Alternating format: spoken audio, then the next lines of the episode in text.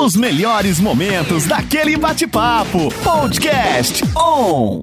Muito bom dia pra você, Radionauta, que já tá ligado, conectado aqui na On Web Rádio. Tá começando mais um bate-papo com o pastor e hoje, dando sequência né, a essa série sobre o Reino de Deus, hoje é o quarto episódio. Ó, se você perdeu né, os anteriores, fica tranquilo, é só você entrar no uh, Spotify, tem os podcasts lá da Web Rádio, ou no nosso canal no YouTube também, fica muito à vontade, assim você consegue rever né, aquilo que já foi uh, falado por aqui, tá bom? Uh, começando então mais um bate-papo, já está aqui no estúdio ao vivo comigo, ele, o nosso querido pastor Laércio Galvão. Bom dia, meu pastor Laércio, tudo bem? Bom dia, Samuel. Bom dia, Charles. Bom dia aos ouvintes, a nossa audiência aí, muito bacana estarmos aqui e hoje para falarmos aí desse nesse quarto ponto aqui, né, no, quarta edição desse. Quarto episódio, de... pastor Lázaro. Episódio. Olha que, olha que lindo que ficou. Episódio. Eu ia chamar o Charles na sequência é para fazer, um, fazer um suspense aqui do Charles e tal, mas ah, você já falou, legal. o Charles está no estúdio. Aí, aí, Charles, já. Uai, para mim, pra mim é uma honra estar aqui com vocês. Vai. E bom dia também a todos os ouvintes aí da, da On Web Rádio. Aê, isso aí. Aqui Tamo junto, junto, com o pastor Laércio, pastor Samuel. Vai ser uma, um bate-papo gostoso hoje. Com certeza.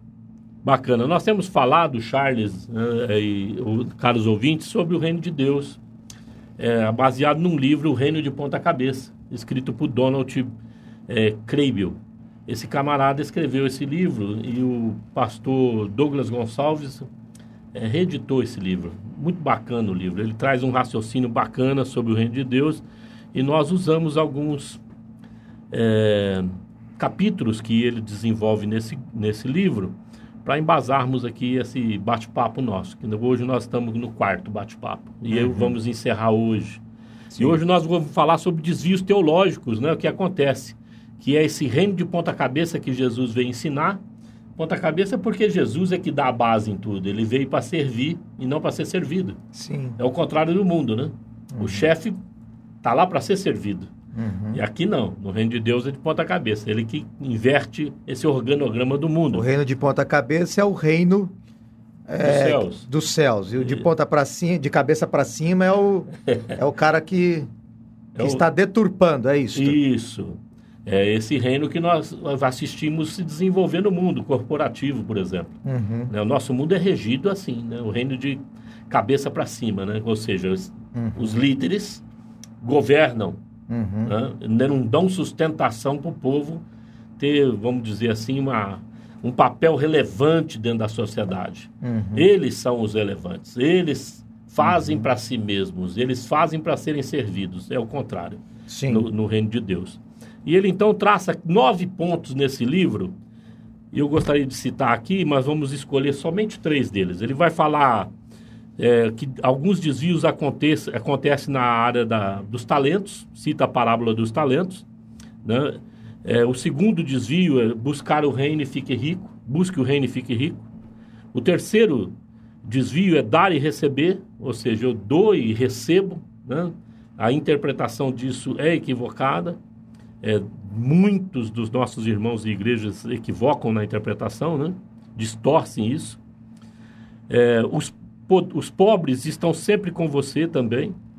É uma outra área que é uma dá-se uma interpretação muito equivocada na palavra, é, da palavra da, da parte desse povo que não sabe interpretar o reino de ponta cabeça, mas interpreta o reino ou a palavra de Deus a partir do organograma desse mundo. Tudo depende da sua postura, ou seja, é você que determina o que Deus vai fazer, tá? Uhum. Conforme o seu agir. É um, um equívoco também que ele cita no livro. E quanto à mordomia, ele vai falar sobre dinheiro também, apenas um dízimo, mantenha o seu testemunho e filhos do rei. Nós escolhemos busque o reino de Deus, o desvio 2, o 3, dar e receber, e o terceiro, filhos do rei, para nós falarmos um pouco sobre essas distorções teológicas que são nocivas à igreja do nosso Senhor Jesus Cristo, ao desenvolvimento do reino de Deus. Tá certo? Então vamos lá. Vamos entrar nesse bate-papo então. Dada essa uhum. breve explicação, né, essa breve introdução. Esse desvio número 2 aqui, olha, busque o reino de Deus e fique rico, baseado em Mateus 6, 33 e Lucas 12, 31. Busque primeiro, o primeiro reino dos céus e as demais coisas lhe serão acrescentadas. O autor vai dizer que ele ouviu um pastor pregando uma palavra sobre essa passagem e disse para o pessoal: Olha, se engaje no reino e você vai ficar rico. É, é promessa da palavra de Deus. Uhum. E eu penso que não só ele ouve isso, né? É a famosa teologia da prosperidade, né? É isso aí, Chay. Que, na verdade, é um dos grandes, uma das grandes feridas aí, né? Um câncer, né? Na igreja evangélica. E que tem crescido muito porque fala a linguagem da carne, né? E a linguagem da carne, ela atrai multidões. Quem é que não quer ficar rico, né? Quem é que não quer pagar todas as contas aí e ter muito dinheiro? Mas não é verdadeiramente o que a Bíblia está querendo dizer. Até empiricamente, se você analisar essa, esse conceito, ele já é quebrado por si próprio, porque a maior parte dos servos de Deus que nós lemos e que vemos na palavra, vemos na história da igreja e vemos hoje, não são ricos. Prosperidade é uma coisa. Agora, ser rico, como a teologia da prosperidade ensina, que se servir a Deus será rico, só de olhar para o contexto da igreja, para a história da igreja e para a vida dos apóstolos, já é algo que não, não, não, não se valida. Não se que fundamenta. Você quer dizer com o empírico, né? É. Algo que as pessoas viveram ou vivenciam dentro do reino. Exatamente. Eu, eu, é interessante que é, muita gente pega esses textos é, e deturpam eles. Por exemplo, a gente lê em Atos dos Apóstolos, no capítulo 3, capítulo 4, capítulo 5, que a igreja mãe de Jerusalém, onde nasceu a igreja, é, as pessoas vendiam tudo o que tinham e depositavam aos pés dos apóstolos. E esses faziam a distribuição de modo que não havia nenhum necessitado entre eles. Aí vem esses pregadores também da teologia da prosperidade dizendo que todos eram ricos, todos eram prósperos, porque tudo que eles tinham, eles vendiam e davam à igreja e Deus multiplicava. Só que eles se esquecem que depois, em Atos capítulo 11, no último, nos últimos versículos, o profeta Ágabo, Ágabo, se é. não me engano, ele profetiza sobre uma grande fome que se daria sobre a Judéia. E as igrejas, é, principalmente de Antioquia, levantam uma oferta para os irmãos da igreja em Jerusalém que estavam passando necessidade. E lá em 1 Coríntios capítulo 16, Paulo vai incentivar a igreja de Corinto a levantar uma oferta para levar para os irmãos da Judéia também que estavam passando necessidade. Então, ou seja, a igreja mãe estava precisando ser ajudada por outras igrejas que tinham. De modo que Paulo vai dizer assim: que, a, que é, era importante ter o equilíbrio, que aquele que tinha falta devia ser suprido mediante aquele que estava tendo com abastança, para que houvesse um equilíbrio, né? Ele não tá, ele, a gente não vê a história da igreja de Jerusalém, aquele povo que deu tudo, depois ficar rico. A gente vê eles andando no reino de Deus e depois sendo suprido pelo reino de Deus, de modo a não faltar, mas não ficarem ricos, né? Eles precisaram de ofertas e foram supridos justamente pela, pela, pelo conceito de amor ao próximo, de irmandade, de generosidade da, da, da igreja, porque o que o evangelho nos ensina é a generosidade. E quando a gente anda em generosidade e comunhão, como aqui na igreja do Senhor, eu já vi o Senhor falando várias vezes de púlpito. Aqui a gente não deixa uma família passar necessidade, que aqui a, a gente ajuda. Uhum. Então, essa generosidade e essa comunhão é que é o verdadeiro reino. Esse, é, só para encerrar, pastor, Não, eu, essa semana eu vi um, uma coisa, mais uma dessas coisas ridículas e palhaças que a gente vê. Um pastor enchendo bexiga. Ele enchia a bexiga para o final do ano, né? Para as pessoas soltarem a bexiga com o ar profético. 500 reais cada bexiga, com, porque o ar profético é o, é o bafo dele dentro da bexiga. Ele estava é, fazendo um desafio para as pessoas co comprarem as bexigas por 500 reais, porque ela tinha o ar profético, porque ele que soprou, porque os pulmões dele eram ungidos. É, aí eu fico pensando, poxa vida, é, eu não sei, viu? Para acreditar nisso, eu acho que a pessoa também tem que fechar um pouco os olhinhos, né? Eu acho que esse aí é o verdadeiro crente, rapaz. Porque acreditar no negócio tem que ser crente demais é da crente. conta. Tudo que é exagerado. O cara é muito crente, é, é, é, tudo que você exagera, você é crente demais também, né? É tem que ser crente demais. É, né? Mas uh, uma, uma coisa que a gente percebe, né, realmente na, na visão de, de muitos, é justamente usar o evangelho em seu próprio benefício, né? É, aquele mágico Simão queria comprar um são de Pedro né? Porque. Se é hoje, o nego vende. Ah, então. Ah, você pega uns Edir Macedo aí da vida, vende na hora. Corta essa parte aí, faz. tá bom. Uh, é, só tô dizendo assim. Não, que... se eu, se eu, é, eu sou assim, se, se o bagulho é venenoso, tem que falar o nome, né? Porque senão o cara vai lá e toma. não, tá bom. Uh, fica à vontade aí, pode falar à vontade aí. Na edição depois o Gão dá um jeito lá, não sei. Não, deixa, deixa, eu assumo. não, o que eu tô querendo colocar é assim, que as pessoas pessoas às vezes querem tirar proveito, né, de uma forma ou de outra. É, no grupo de Jesus tinha é, o Judas que estava mal intencionado ali, né, vivendo com Jesus, né. Então, infelizmente, há uma leitura equivocada, né, Pastor Lécio, dessa questão de olhar o reino de Deus como um meio de vida, é, mas em seu benefício próprio. Na verdade, eu acho que a pessoa que está vivendo dessa forma não enxergou o reino de ponta cabeça. Ele está enxergando na ótica que o mundo prega, né? É. Eu vou me dar bem nesse negócio.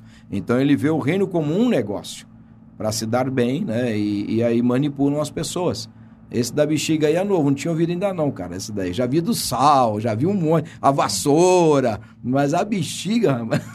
Os caras hoje inventam inventa, inventa tanto né? jeito para arrancar Esse da dinheiro. bexiga aí foi fera. É, eu vi essa semana um vídeo. Nós temos um é... pensamento da igreja primitiva, quando ela começa a se desfazer dos seus bens, a exemplo de Barnabé, né, que dá lá o seu campo e coloca aos pés dos apóstolos, de que havia um movimento radical é, de se desprover de bens materiais para servir o Senhor enquanto é, exemplo a ser seguido sim, da pessoa de Jesus sim. Cristo, que não tinha é. nenhum travesseiro para se recostar, né? É. a cabeça ali no caso. E esse movimento radical prejudicou a igreja. Você veja que de repente é distribuído entre aqueles que necessitam, mas aqueles que tinham capacidade de deter o patrimônio e produzir, né, ficaram sem. E daqui a pouco nós temos uma fome caracterizada dentro da Judéia. Sim. Então hoje nós ensinamos a igreja a ter equilíbrio nisso. A palavra de Deus vai dizer nesse texto de buscar primeiro o reino de Deus é que você sirva o reino de Deus com aquilo que Deus te confiou. Então, se você é um bom mordomo e possui bens, você precisa fazer com que esses bens sejam voltados para o benefício do reino, em benefício do reino, para servir o reino. Por isso, o reino de ponta cabeça desafia todo que é nascido de novo a usar os seus recursos materiais e a sua própria vida, o seu tempo, em benefício do reino, não em benefício de si próprio. Né? Não no sentido cumulativo de bens, não no sentido da ganância, do egocentrismo. Combate isso veementemente, não no sentido do status, do padrão de vida. Nós sempre aconselhamos isso na igreja. Nós devemos traçar um, uma linha intermediária de uma vida digna aonde eu tenho o suficiente, viva, viva bem e ainda tenha para compartilhar com meus irmãos que passam necessidade. Né? Mas eu não posso abrir mão de tudo, porque se Deus me deu a capacidade de, go de governo, de, administra de administração desse bem, me confiou a mordomia disso, é sinal que na minha mão prospera. Mas prospera para quê? Para que eu fique rico? Para que eu sobeje? Não é para que eu compartilhe com os irmãos e com o reino de Deus. Essa, para mim, é a interpretação que tem mais saúde, Sim. vamos dizer assim, é mais saudável né, a nós fazermos nos nossos dias. Nós não precisamos ser radicais, é. né, como foram os irmãos lá. Acho que eles foram muito radicais e não ponderaram é, nesse ponto de equilíbrio.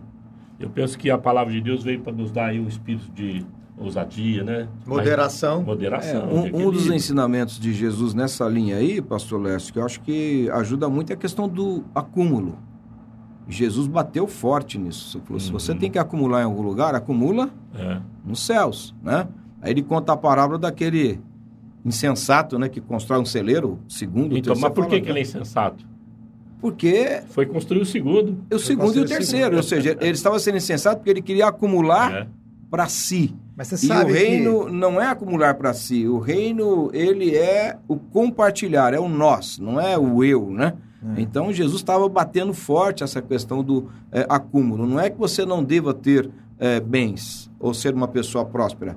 O problema está na motivação, né? É, e você sabe que é, eu gosto muito é, de Atos. Nós temos quatro, os quatro evangelhos, mas de Atos para frente, a Bíblia é um livro apologético. Uhum. É um livro apologético. Porque ela, ela, ela é um livro para corrigir desvios Sim. e condutas inapropriadas da igreja. Interpretações É, equivocadas, E a, né? a igreja de Jerusalém, que tanta gente fala, ah, é a mãe, é, precisamos voltar aquilo, era cheia de falhas. Sim. E, e o tempo mostrou isso. É. O tempo mostrou. Esse desequilíbrio de as pessoas darem tudo, por quê? Porque eles estavam aguardando a parose, a segunda volta de Cristo isso como, como algo E- imenente. e- e- Imediato ali, né? isso. é, como algo Os caras iminente. pararam até de trabalhar. É, vamos, é, mas outro dia eu vi uma mulher falando assim, ó, se Jesus está para voltar, tá tendo guerra, epidemias, tudo. Eu, eu, eu tô pensando em fazer uma faculdade, acho que eu nem vou fazer. Então, assim, é, sabe? Então, não, não é isso, não é isso que, que o Evangelho é, ensina com- com- quando você o lê por inteiro, e não, né? Não pegar fragmentos, o né? ler de forma linear.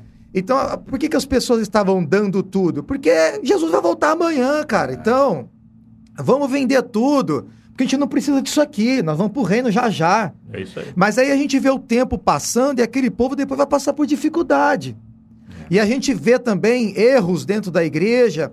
Até em Atos capítulo 6, que estava tendo uma má distribuição, né? Daqueles recursos. Porque as irmãs de origem grega Não não estavam sendo assistidas como as de origem 100% judaica, né? Jude- é, que uma de Jerusalém. certa discriminação já, né? Discriminação. Aí foi levantado os, dia- a- Os os diáconos, sete diáconos, é. cheios do Espírito Santo, para poder promover uma justiça gente, social, né? Então a diaconia dentro da igreja ela foi levantada para quê? Para fazer essa justiça social dentro da igreja. Mas aí a gente vê que Atos inteiro são erros e acertos, são erros e correções, né? E que depois a gente pega as cartas paulinas, as 13 cartas paulinas, depois a, a- as epístolas gerais, são, são é, epístolas e cartas escritas para correção, Sim. Para edificação, principalmente para exortação, para corrigir erros doutrinários, para trazer equilíbrio, para trazer uma, uma coerência à fé cristã, né? Para tirar os extremos. Sempre vai haver más interpretações, né? Ah, é interessante a história de Ananias e Safira.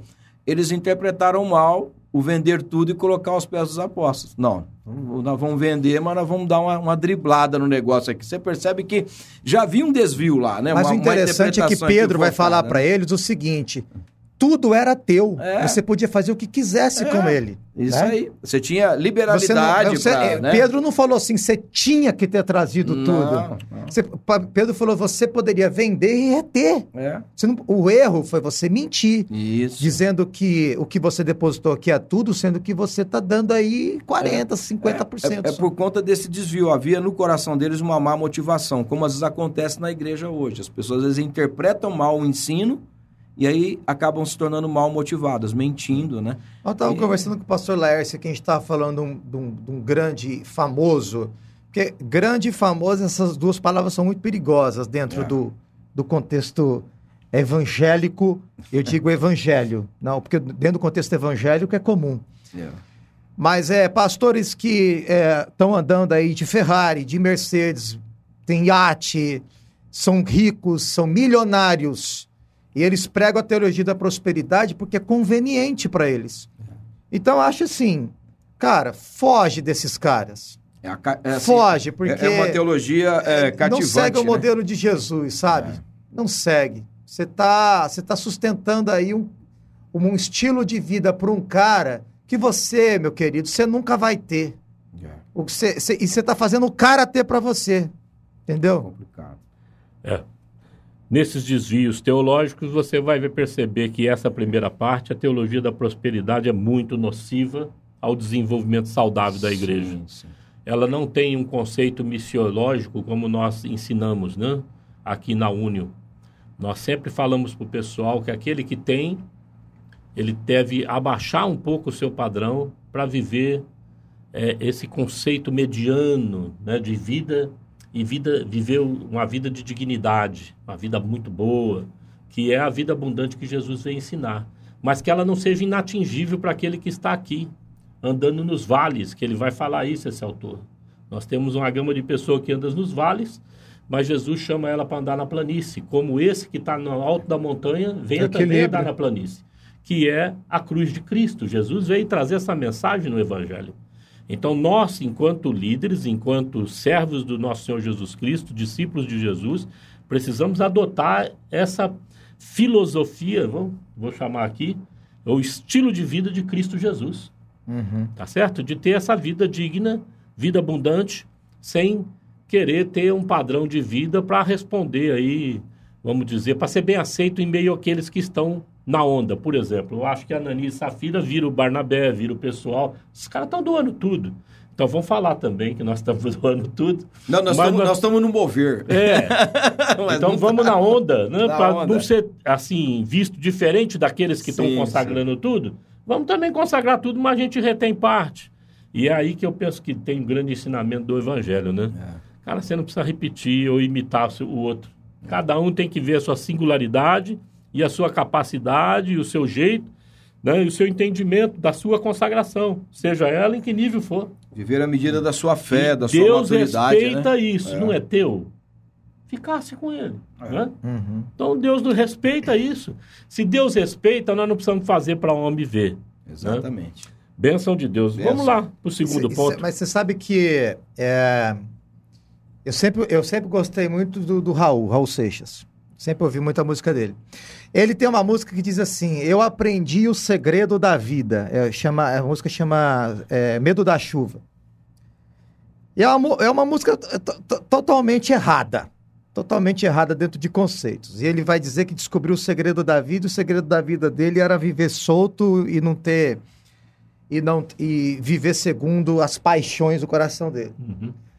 Pois bem, aí eu vejo Paulo falando em Filipenses capítulo 4, verso 11 ao 13, que eu estou sem a Bíblia aqui.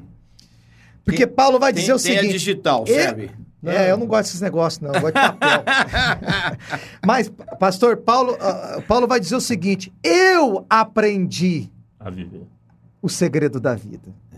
É. Eu aprendi a, a, a, viver contente. A viver contente. Eu, eu é que sei o segredo da vida. Qual é o segredo da vida, Paulo? Paulo vai dizer assim: Eu sei, eu sei, isso é uma coisa que é bárbaro. Eu sei o que é viver feliz no frio e no calor, no banquete e na fome, na nudez e com roupa. Isso é fantástico. É. Ele sabe. O Raul não sabe porcaria nenhuma.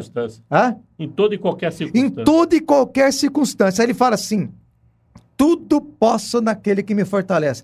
Então, assim, gente, é, é, é, é, isso mexe muito comigo, porque você, ele aprendeu a viver contente. É da onde vem o contentamento. Contentamento vem da palavra contente. Sim. Ele aprendeu a viver contente em toda e qualquer situação. Ele, e ele prova isso. O cara tá lá com Silas no tronco, é, sabe, Depois pés e mãos presos no tronco. Depois de ser surrado. Açoitado, com as costas é. lá sangrando. O cara canta. Eu, se é eu, xingo. o cara canta. O cara canta, pastor. O cara louva, o cara adora. Ele prova. Eu aprendi. Qual, é. Sabe qual é o segredo da vida? Tá na Bíblia. É isso aí. Está contente. Em toda e qualquer em situação. Toda e qualquer. E assim, o que, que Deus fala para Josué? na hora de conquistar a terra. Uma das coisas que, é, sabe, mexe muito comigo. Bom ânimo. Bom ânimo é estar feliz, bom ânimo é ter esperança, bom ânimo é ter fé, bom, bom ânimo é ter alegria. Porque a pessoa que tem um ânimo ruim, a pessoa mal-humorada, a pessoa de ânimo ruim, vai lugar nenhum. Vai lugar nenhum, adoece. Pega câncer. Tô falando que é, quem pegou câncer tem ânimo ruim, pelo amor de Deus. Nós tivemos uma grande mulher de Deus que morreu agora, que é a Ludmilla. Desenvolve patologias, né? Desenvolve patologias. Isso a psicologia já comprova. Sim. É estatístico. É. Mas assim, gente, o segredo da vida é esse. Agora, é, eu vou ter que ir para fazer o almoço para minhas filhas agora. É, não, mas, mas é, nós temos que ir para o intervalo. É, agora. Mas, mas só encerrando também, acho que vale, vale a discussão, que é o seguinte: ser rico não é pecado. Né? É, lógico. Porque amar a riqueza é pecado. Amar o dinheiro é a raiz de todos os males. Porque quem ama o dinheiro faz tudo pelo dinheiro. Dinheiro se torna o Deus dele, é. né? Quem ama o dinheiro faz tudo pelo dinheiro. Rouba, mata, engana, atropela, desonesto. Então, quem ama o dinheiro faz tudo por ele. Agora, ser rico, claro, não é pecado. Conforme o pastor estava falando, se for para assistencializar o reino de Deus também. Né? Abençoar pessoas. É, né? não for avarento. E, e, ser miserável também é ver o capeta todo dia, né? Então. você quer ver o capeta, você fica sem dinheiro também. Né? Aí você vai ver o demônio. Aí você vai ver o demônio. Mas é isso aí, gente. Obrigado. Ah, Não, foi bom, bom, você estar conosco aqui. Obrigado. Muito bom. Sempre é bom, bom, também estar com vocês. É, vamos repetir esse tempo aqui quando você tiver. Vamos, as próximas eu fico até a, a meio-dia. Ah, faz o almoço antes, pô. Aí você vem ficar com a gente. É, não, é. Não, eu faço depois mesmo. Ah, é, é então, vai. Mas é, é, pode me convidar que eu eu gosto muito. Tamo junto, tamo junto. Amém. Obrigado. Obrigado. obrigado Ó, nós vamos pro nosso intervalo, né? É, e você continua ligadinho na Web Rádio, agora 11 horas 33 minutos. O nosso break é rapidinho, a gente vai e já volta, hein? Oh, oh,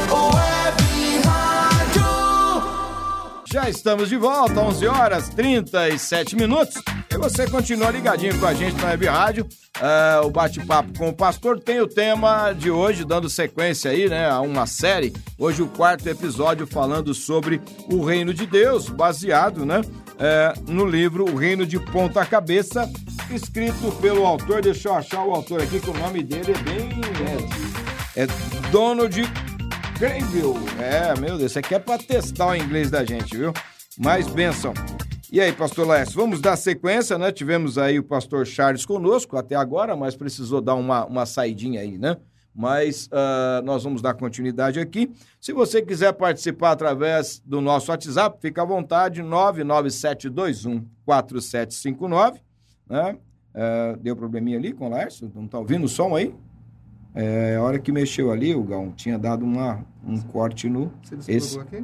Esse não, aqui é não, esse é o dele aí, viu? Esse um aqui é o da live, tava sem som. Tá, mas agora tá com som? Tá ouvindo? Não, então houve alguma. Vou ficar sem. Vê aí. Saiu, não saiu? Porque tava saindo normal aí a hora que você chegou. Tá saindo o som? Vê aí agora se tá saindo o som. Tá Dá uma olhada. Vê. O senhor tá ficando surdo? Não, não. Tá baixinho, né? Só aumenta. Isso. Ah, mas aí é porque mexeu no ganho aqui em algum lugar, hein? Porque tava normal. Bom, uh, vamos dar sequência aqui. Uh, Pastor Lércio, a gente estava uh, falando agora aí, né? Sobre uh, esses desvios né, teológicos. Infelizmente, acontece demais nos nossos dias as pessoas distorcendo a palavra meio que em benefício próprio, né? como a gente já falou aí no primeiro bloco, desvios teológicos, inclusive é, com essa é, tendência né, é, focada aí na teologia da prosperidade.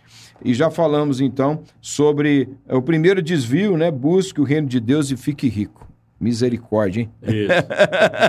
essa, é, essa é fera. Vamos para a segunda? O, segundo, o, ter, o terceiro desvio teológico que ele afirma é dar e receber, né?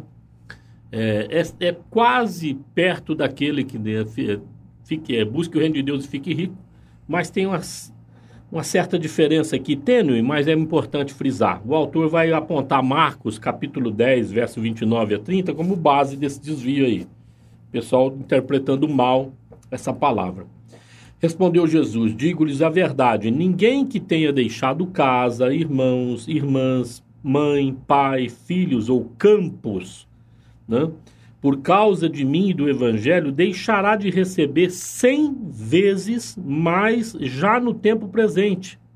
Casas, irmãos, irmãs, mães, filhos e campos, e com eles é, perseguição e na era futura a vida eterna. Olha aí. É, tem uma parte aqui que ele coloca que o pessoal pula, né? Pula. Pula, pula a parte da muito. perseguição, eles... vai receber 100 vezes mais perseguição também. Mas eles, eles pulam essa parte aí, viu? Pula e pula muito rápido. O reino de cabeça para cima que nós estávamos falando, né, que é no modelo do mundo, né? Ele vai interpretar isso aqui de que, olha aí, tá vendo? Se você doar no reino, se você trazer a sua oferta, trazer o seu dízimo, for fiel no sentido de fazer aquilo que Deus está te pedindo, né, no sentido de doação, você vai receber 100 vezes mais. Aí nós precisamos ser sinceros, o autor vai perguntar: será que é isso mesmo que Jesus desejava falar? É, desejou ensinar aos seus discípulos? Será que é isso que os discípulos viveram e que na história os discípulos de Cristo têm vivido? Será que eles, doando a própria vida, é, receberam 100 vezes mais é, daquilo que eles doaram? Vamos colocar bens materiais. Será que quem, a respeito de Barnabé, doou um campo, recebeu 100 campos? Ou então foram perseguidos 100 vezes mais? É, Nós precisamos entender essa teologia. Essa teologia é muito nociva, como Samuel disse, ela interpreta o texto é, em partes. Então, naquilo que é irmãos, eles entendem, bom, bacana, entrou na família do reino de Deus, então multiplicou-se os irmãos Sim. pai, mãe, é o conceito de família, louvado seja Deus. É No sentido de campos, né, linha- a linha com a teologia, teologia da prosperidade fala, tá vendo, se você doar bem material, você prospera. Todo crente vai ser fazendeiro. É, Dá pra entender isso aí. é o, o princípio, né? Então o cara doa o carro, vai ter 100, e assim É, por diante. Então eles aplicam literalmente essa interpretação. Mas quando chega na perseguição, Aí esquece essa parte do não, versículo. anula totalmente. Anula. anula totalmente isso. É, esse texto, pastor Lécio, é, é um texto já profético, né? Porque a igreja, nesse momento, não estava ainda sendo perseguida. Isso. Jesus estava já alertando, né? Que viria uma perseguição e incentivando a igreja a permanecer firme, né? Ensinando que, olha, vai haver perseguição por causa de mim. Mas não estava havendo ainda essa perseguição, né? Ela não aconteceu durante o ministério de Jesus, né? Mas só após a sua ascensão. Então, era um ensinamento já preparando a igreja para o futuro, é isso mesmo? Mas aconteceu na vida de Jesus, né? Não, sim, mas ah, no caso eh, da igreja aqui, né, sendo como Jesus coloca, né, eh, ele ele fala, olha, ninguém que tenha deixado casa, irmãos e tudo isso ainda não havia acontecido naquele momento, né? Mas Jesus estava dizendo, ó, vai acontecer, vocês terão que deixar suas casas, vocês ter- terão que deixar suas famílias por conta da perseguição que está lá no final do versículo, né? É, é interessante que as pessoas às vezes não fazem essa leitura do texto como um todo, né? E é um texto profético, né? Jesus é o protótipo, né? Sim. Perseguido na sua própria família, Sim, sim. né? perseguido na nação, perseguido pelos religiosos. É, todos perseguiam Jesus porque Jesus é um impacto na história extraordinário, é um contraponto né, da cultura vigente. Sim, Qual era a cultura vigente? É Roma dominante, me paga impostos tá. escravizava os mais pobres. É, a religião da época fazia comércio nos pátios e os sacerdotes viviam vidas de rei. né? Entravam na casa das viúvas, com comiam seus- tudo. com seus filactérios, orando nas praças, de mão erguida, passando uma espiritualidade é, é, estereotipada, né? De plástica, mas não, não de essência. Vida, né? Jesus vai denunciar isso comparando-os aos túmulos, né? caiados lá, ou seja, podres por dentro, mas pintadinhos por fora. E nós temos ainda a própria família, como eu disse. É, os irmãos, ó, você quer aparecer? Vai lá para Jerusalém. É, você quer ser famoso. Quer ser né? famoso, cara? Vai para lá, né? Por quê? Ele se dava com o pobre. Ele ia e era um, se colocou como um homem comum, um homem que servia e andava como eles, Sim. como o povo. E isso incomodou muito o status quo daqueles que governavam e lideravam os segmentos, né? seja de cultura, seja da religião e seja do poder governamental da época. Jesus é o reino de ponta cabeça mesmo. Ele veio falar, cara, vocês não estão aí para serem servidos, vocês estão aí para servir. E vocês deturparam tudo. Sim. Eu sou o modelo para vocês seguirem. Aí nós temos que matar isso porque isso tira mordomia. Isso tira as tetas do governo, vamos dizer assim. Sim, sim. Tira as mamatas, tira as regalias e traz uma responsabilidade efetiva a essas pessoas de que elas são responsáveis efetivamente por bem-estar daqueles que têm menos, daqueles que é, precisam de apoio. Esses é que Jesus se identifica com eles para elevá-los numa condição de que esses têm valor no reino, vocês não, porque vocês usufruem de modo egocêntrico, de modo perverso, dominando sobre os mais fracos. E Deus então vai mostrar aí o reino de ponta cabeça, falando, não, nós vou usar os mais fracos, os mais pobres, Sim, sim. os mais humildes. E aquele que for orgulhoso, aquele que for soberbo, vai ficar de fora. Esse eu não uso. Então, é- essa é a mensagem. Então, Jesus é o protótipo da- desse texto, de que ele ganha uma família enorme, né? Lembra aquela passagem que vem lá, o pessoal fala, ó, sua mãe, seu pai, ah, sua mãe, seu- seus, Seus irmãos, irmãos, estão é. lá aí fora, tá? Ele falou, não, quem, meu- minha mãe, meus irmãos, minhas irmãs são aqueles que ouvem a palavra de Deus É, que E a- fazem a vontade, né? que Do meu fazem pai, a vontade né? do meu pai. É. Então, esses daí que praticam a palavra de Deus, esses sim estão dentro da minha família. Então, se encaixa perfeitamente nisso. Sim. As perseguições também, literalmente, na vida de Jesus e que ia, como você disse acertadamente, eh, se caracterizar após a assunção de da- Cristo Da, da igreja. na vida da igreja. Então, Barnabé não recebeu todos os campos, recebeu perseguição. Sim, sim. A sim. teologia é, que distorce isso, que é a- o reino de cabeça para cima, vai falar o contrário.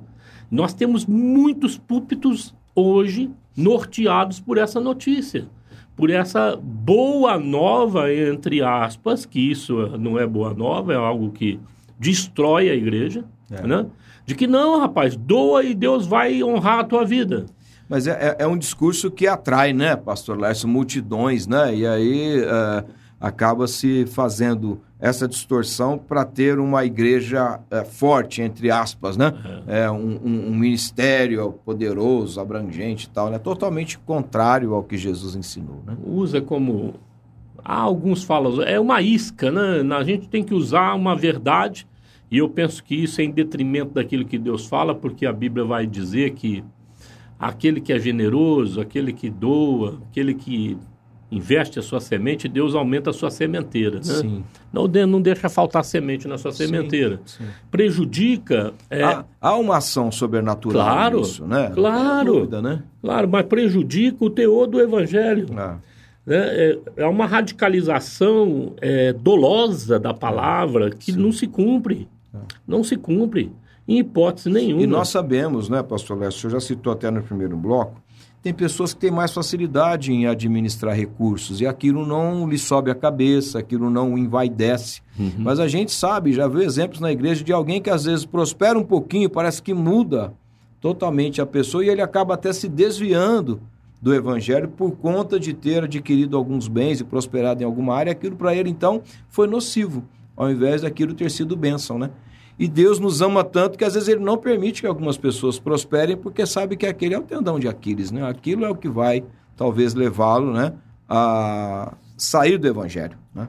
Então é, é muito interessante a gente entender isso. Eu tenho uma interpretação bem particular desse texto, Samuel. E vocês que estão nos acompanhando na live e também é, na, na rádio, né?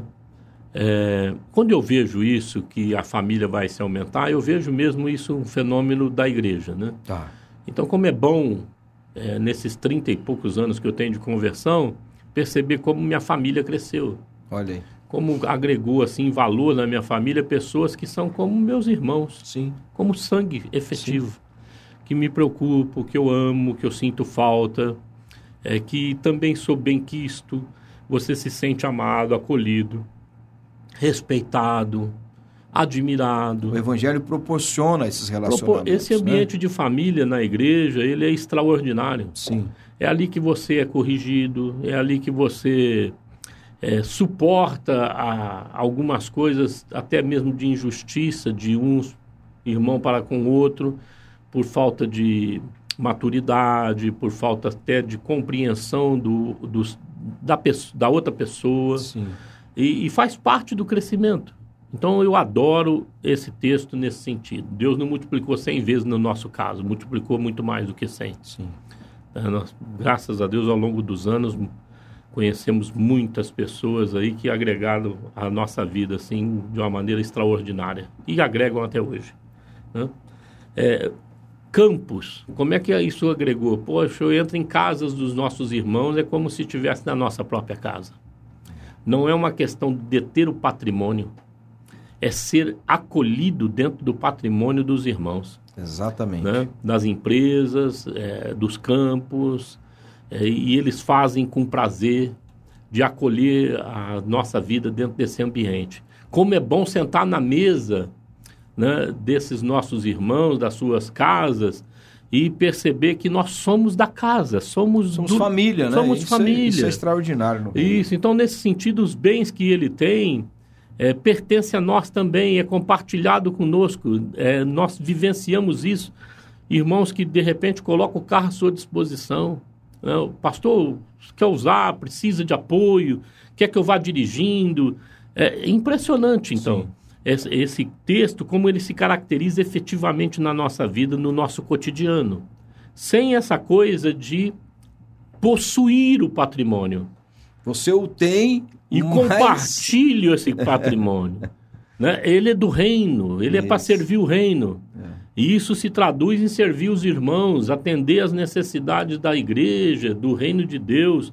É, se a pessoa se cria e se desenvolve a sua vida espiritual em torno dessa percepção, rapaz, ele não vai É, ter problema com o- esse desvio o teológico. ideal é não fugir do propósito, né? Não é? O reino de cabeça para baixo é justamente isso. O que eu tenho, o que eu possuo, é para o bem do meu próximo. Sim. Eu posso acolher meus irmãos dentro da minha casa.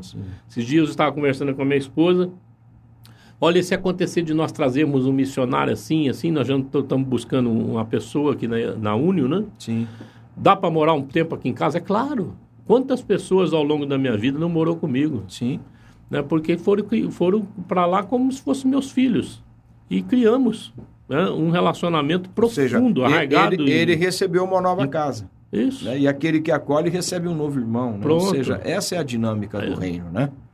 Quem dera nós todos aprendêssemos isso. Então, esse é o ponto de desvio e, ao mesmo tempo, um ponto assim, Samuel, é de que nós precisamos sermos despertados para essa realidade e necessidade de termos tudo aquilo que temos ser compartilhado de uma maneira generosa com o corpo de Cristo, com a igreja, com os irmãos, com as nossas irmãs, com as famílias aí convertidas ao Senhor. É, infelizmente, né, pastor Lécio, a gente está focando hoje na questão da teologia da prosperidade, né?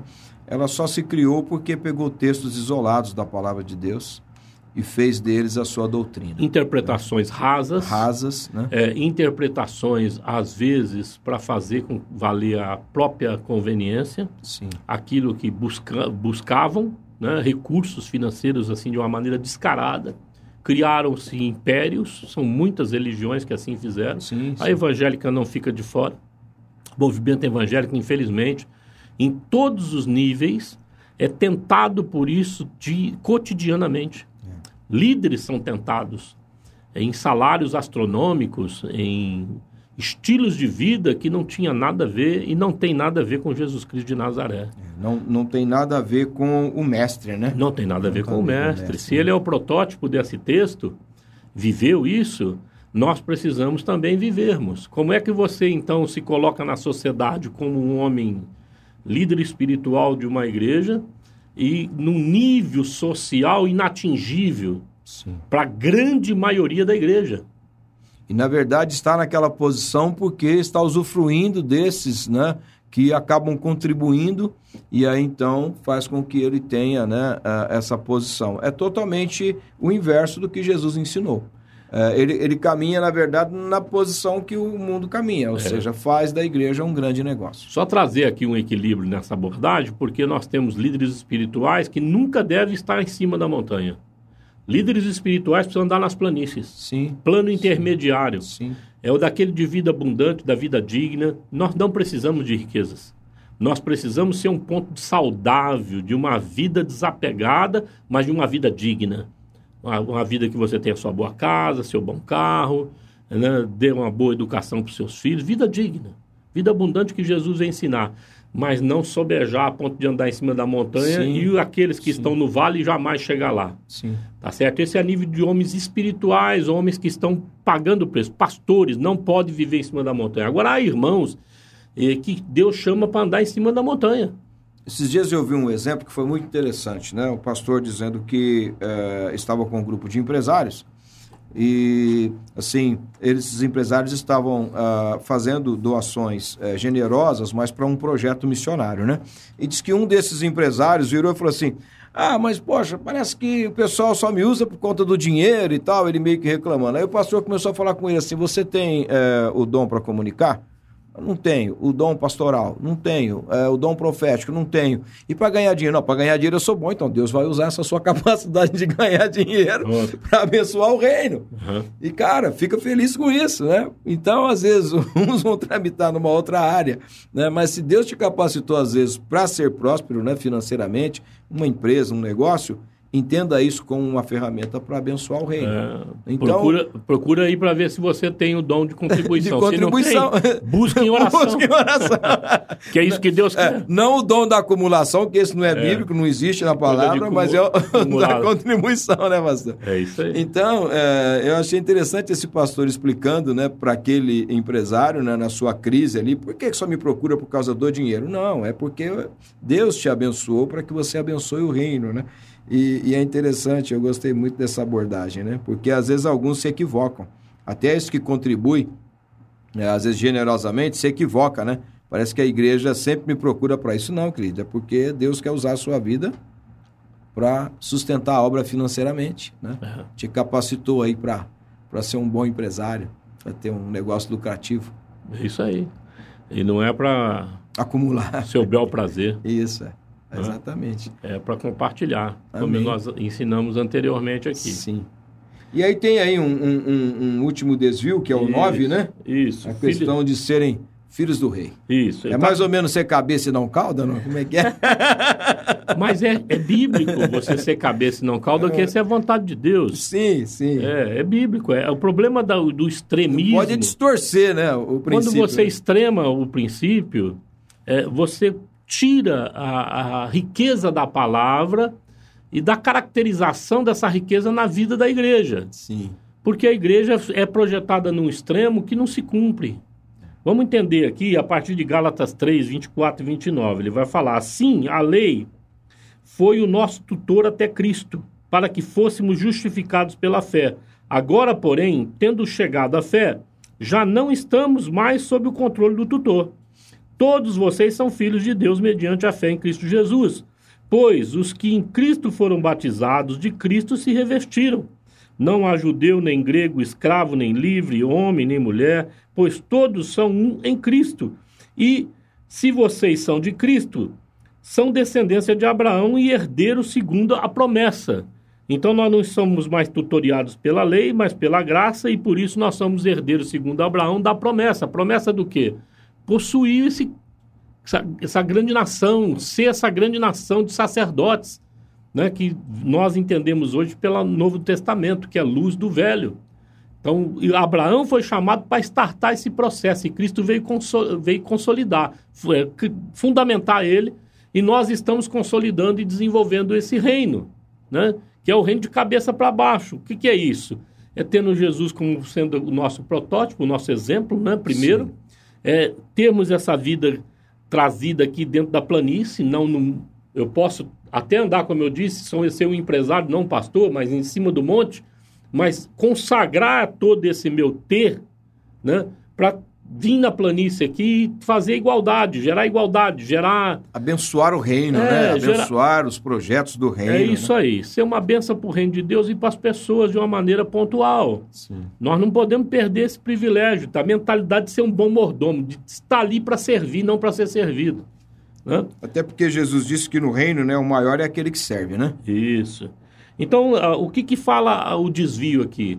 Bom, se você é filho do rei, ele não se baseia na o rei enquanto Jesus destituído da sua glória. É o Jesus da glória, é o Jesus glorificado. então, tudo que pertence a Cristo, se somos herdeiro com ele, nós precisamos herdar. Então, é, Deus vai ter que dar. Prosperidade. E, e é interessante essa frase que o senhor usou agora, né? Ah, e eles usam isso, né? Deus vai ter que dar. Bah, Deus não tem que dar nada, rapaz. Deus é Deus. ah, é interessante isso. né? É, a riqueza do evangelho aqui, somos filhos de rei- do, do rei, né? Somos filhos de Deus e filhos do rei. É, é que o rei tem em si uma responsabilidade e um privilégio tremendo de ser a referência para o seu povo. Sim. E a referência é baseada no Cristo encarnado, né? É, no Messias, não é no Cristo glorificado. Esse que andou, se esvaziou e andou a nossa semelhança, mostrando para nós que é possível, em carne e sangue, servir o Senhor. Andando com os pés aqui na poeira, né? pegando a poeira dessa terra, Mesmo pisando nessa terra, é possível ter uma vida santificada. uma vida que agrada a Deus. É, ele veio ensinar como um súdito deve viver dentro do reino. Sim. E isso nós aprendemos com a encarnação do Verbo. Né? A glorificação vem depois. É, é como que um fechamento, é como que, olha, agora você vai entrar no reino na sua plenitude, mas agora sim ainda não. Nós não chegamos na plenitude. Seria, seria realmente como Paulo diz, né? O prêmio, né? É o, é o, é o, o que eu vou receber. A vida eterna. A vida eterna, né? É isso aí. Mas enquanto estamos aqui, o exemplo primeiro é o Verbo encarnado. É o Verbo que se fez carne. É que passou tribulações, é perseguido e tem que construir esse tempo do- na filosofia do reino de cabeça para baixo, servindo o próximo. Sim. Só tem razão de existir um, um filho de Deus, um discípulo de Cristo, se ele serve alguém, se ele serve o reino. Se ele não serve o reino, ele não tem razão de existir. Se, a gente costuma dizer, né? é, se ele não serve para servir, ele não serve, né? Não Pra serve, nada, né? Não serve para nada. Na, então, na não- cabeça de Deus, não.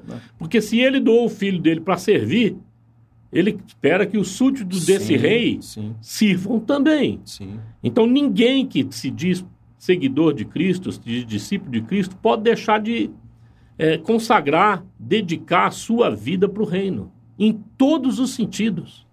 Nos seus talentos, nas suas habilidades, nos seus dons e nos seus bens.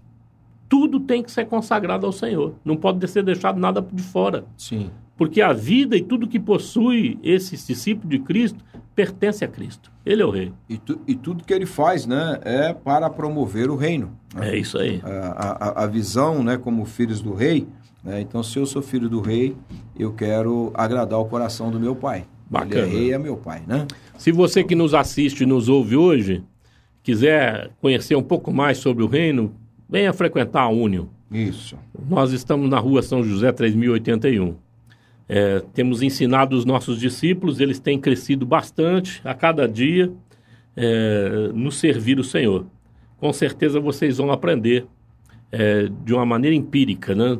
É, experienciar, experienciar na própria pele, aqui na nossa comunhão, como é bom servir o Senhor, como é bom ser Amém. filhos do Rei. Não fora dessas desvios teológicos, mas num, uma abordagem sensata, uma abordagem bíblica, uma abor- abordagem que respeita o teor do Evangelho e o exemplo prático do nosso Senhor Jesus Cristo.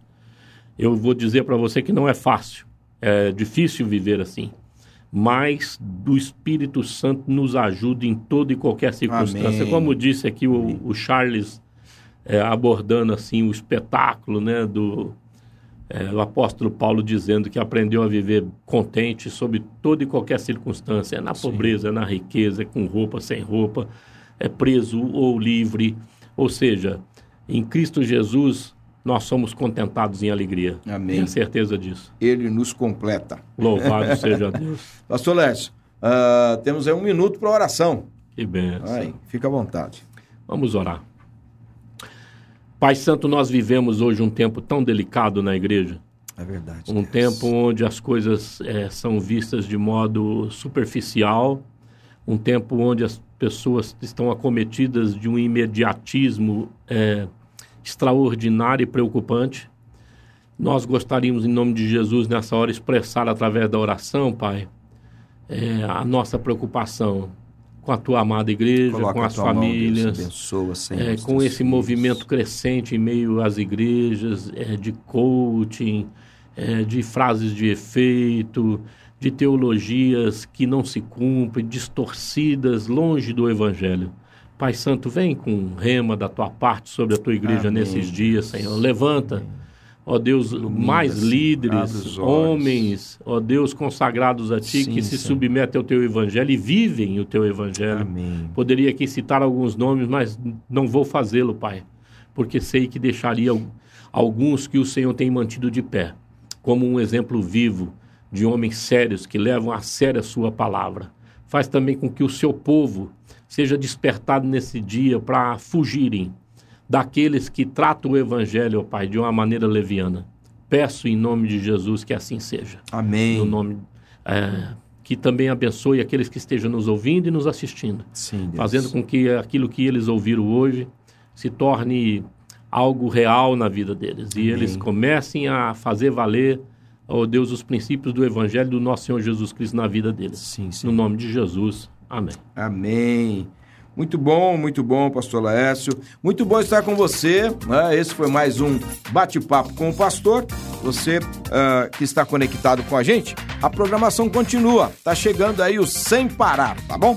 Se Deus quiser, eh, estaremos de volta na próxima semana, mas amanhã tem o Zé Luiz eh, logo cedinho aí com eh, o Conexão On e depois eh, o programa Tio Mateus e Companhia. Que Deus te abençoe muito, muitão. Uma boa tarde para você. Deus te abençoe. Tchau. Você ouviu Podcast On.